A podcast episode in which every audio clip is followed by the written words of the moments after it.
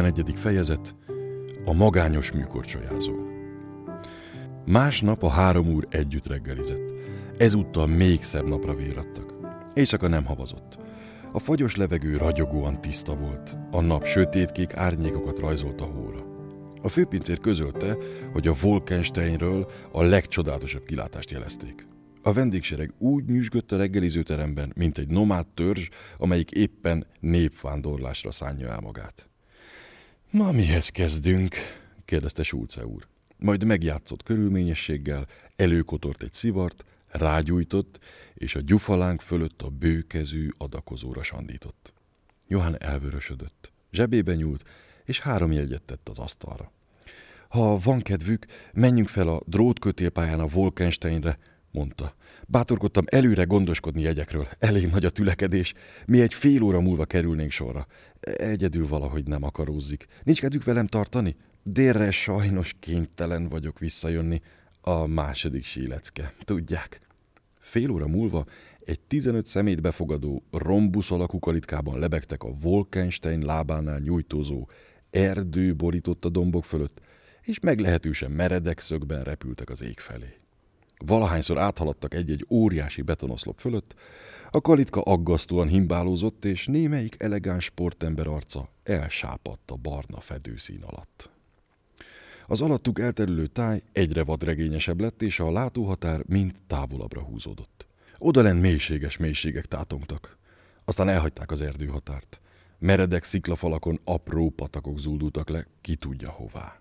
A havon vadcsapások betűi rajzolódtak ki.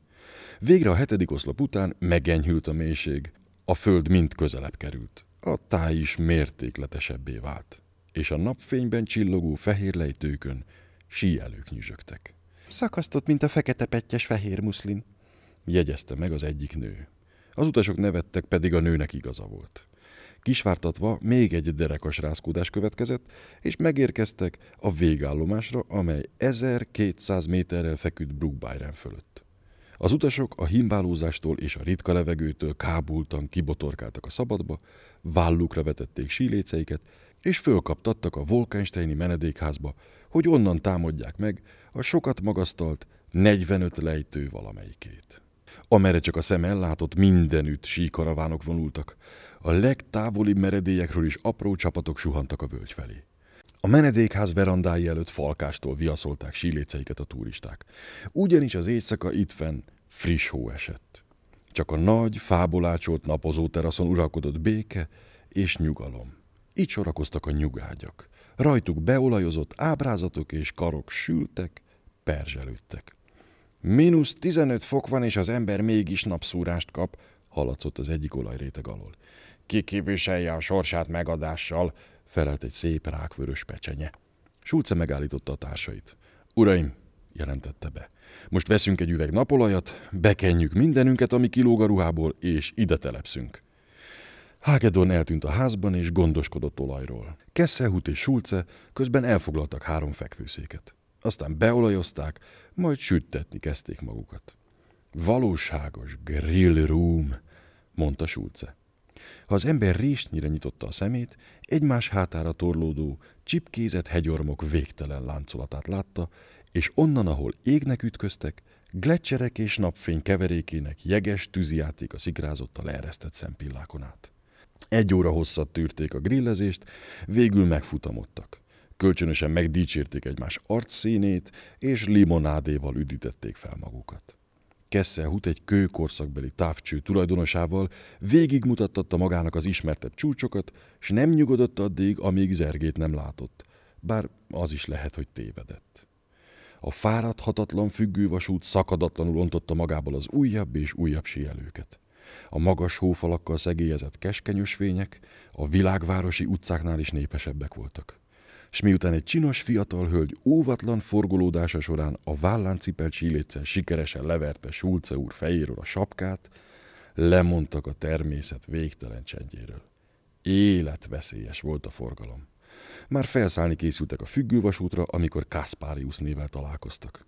Éppen akkor érkezett meg.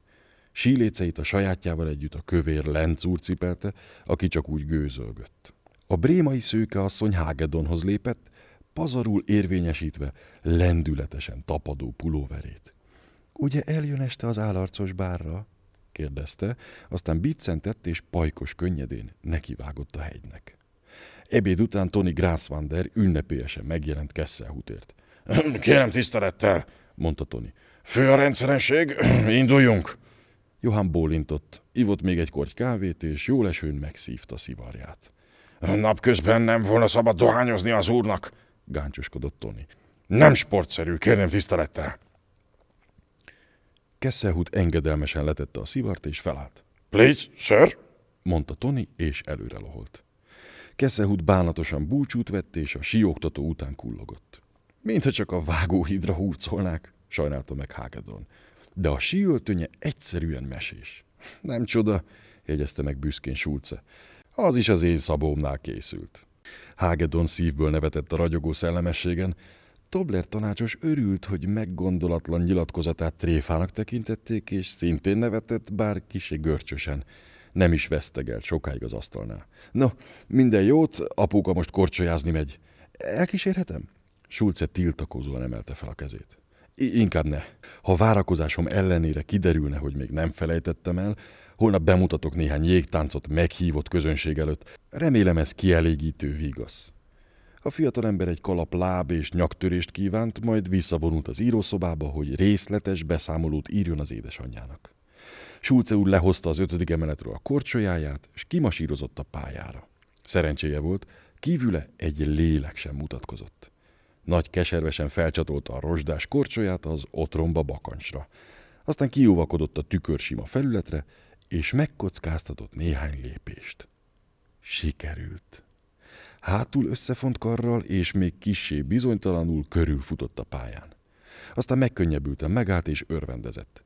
Mégiscsak legény vagyok a gáton, gondolta. Most már vérszemet kapott, bógnizni kezdett. Jobbra elegánsabban sikerült, mint balra, de ez már gimnazista korában is így volt. Hiába, na. Fontolóra vette, mi mindent is tudott annak idején. Bal lábával ellendítette magát, és leírt egy hármast. Bógni kifelé, pirinyóhurok, bógni hátrafelé. A mindenségit, mondta tisztelet teljesen önmagának. Aki tud, az tud. Aztán megkísérelt egy jobblábas külső és belső bognival kombinált nyolcast. Ez is sikerült. Mindkét nagy szám tisztán kirajzolódott a jégen. És most egy piruettet, rikkantott a vígan. Bal lábával és két karjával lendületet vett, és akár egy pörgettyű legalább tízszer megfordult maga körül. Túlcsorduló jókedvében hangosan felkacagott, amikor egy ismeretlen hatalom kirántotta lába alól a jeget. Hiába hadonászott, nem használt. Hanyat vágódott, feje nagyot koppant, a jég recsegett, bordái sajogtak. Schulze moccani sem tudott. Nyitott szemmel feküdt, és elképetten merett az égre. Percekig hevert mozdulatlanul, aztán lecsatolta a korcsolyát, didergett. Feltápászkodott, elsántikált a rácsos ajtóhoz, még egyszer visszanézett, és fájdalmasan elmosolyodott. Ha a szamárnak túl jól megy a dolga, a három férfi alkonyat tájt az olvasószobában ült, átböngészték az újságokat és megtárgyalták az utóbbi idők fontos eseményeit. Hertai professzor, a szálloda tánctanára zavarta meg őket. Az asztalukhoz lépett és megkérte Schulze urat, hogy kövesse. Schulze vele ment. Hol maradhat ez a Schulze? kérdezte negyed óra elteltével Kesselhut. Hát, talán a modern táncok terén óhajt jártasságot szerezni. Hmm, nem túlzottan valószínű, vélekedett Kesselhut. Komolyan vette ugyanis Hagedon megjegyzését. További negyed óra múlva felkerekedtek, hogy megkeressék Schulzét. Minden nagyobb nehézség nélkül rá is bukkantak az egyik nagy étteremben. Egy jókora létre tetején találták, terpeszállásban. Éppen egy szöget vert a falba, és szárító kötelet csomózott rá. Aztán lemászott, s buzgón a másik falhoz vonszolta a létrát. Láza van? kérdezte Hagedon aggódva. Schulze ismét felkapaszkodott a létrára, szájából kivett egy szöget, az öltönye zsebéből pedig a kalapácsot. Kutya bajom? Nyugtatta meg a fiatalembert. A viselkedése nem arra val. Ha nem látná, dekorálok, világosította fel Schulze, és nagyot csapott a kalapáccsal a tulajdon hüvelykújjára. De sikeresen odaerősítette a kötél másik végét is, így a ruhaszárító kötél keresztben lógott a terem fölött. Kedvenc szórakozásom, mondta és megint felmászott. A táncművészet professzorának segítkezem. Ekkor toppant be Heltai két szobalányjal, akik egy nagy kosarat cipeltek. A lányok ócska, lyukas, fehér nemű darabokat adogattak fel Sulcénak, ő pedig mutatósan felaggatta a holmit a kötérre. A professzor félszemét összehunyorítva mustrálta a lógó ingeket, gatyákat, zoknikat és melltartókat, közben fekete kis bajuszát pödörgette. Takaros, édes fiam, egész takaros, kiáltotta. Sulce fáradhatatlanul tologatta ide-oda a létrát, föllemászott rajta, és serényen rendezgette a dekoratív göncöket. A szobalányok viháncoltak a ringyes, rongyos özönvíz előtti alsónemük láttán. Egy óriási halcsontos fűző is akadt köztük. A professzor kezét dörzsölte. Maga valóságos művész, édesfiam, mikor tanulta ezt? Alig az imént, édesapám, vágta rá Sulce. A professzor úr a hegyke válasz hallatára abba hagyta a bajuszpödrést. A terem másik felét ugyanígy csinálja meg, parancsolta. Mindjárt hozok léggömböket, meg szerpentint. Azzal távozott. Schulze vígan évődött a szobalányokkal, és úgy tett, mint a Hagedorn és Kesselhut egyáltalán ott se volnának. Johann nem bírta tovább a látványt. Engedjen fel, kérem, lépett a létrához. Ketten nem férünk fel, vetette oda Schulze.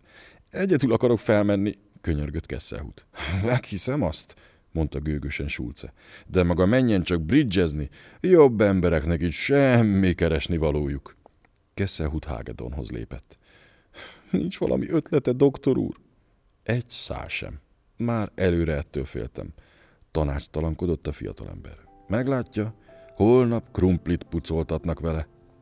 És lehangoltan visszaballagtak az olvasószobába.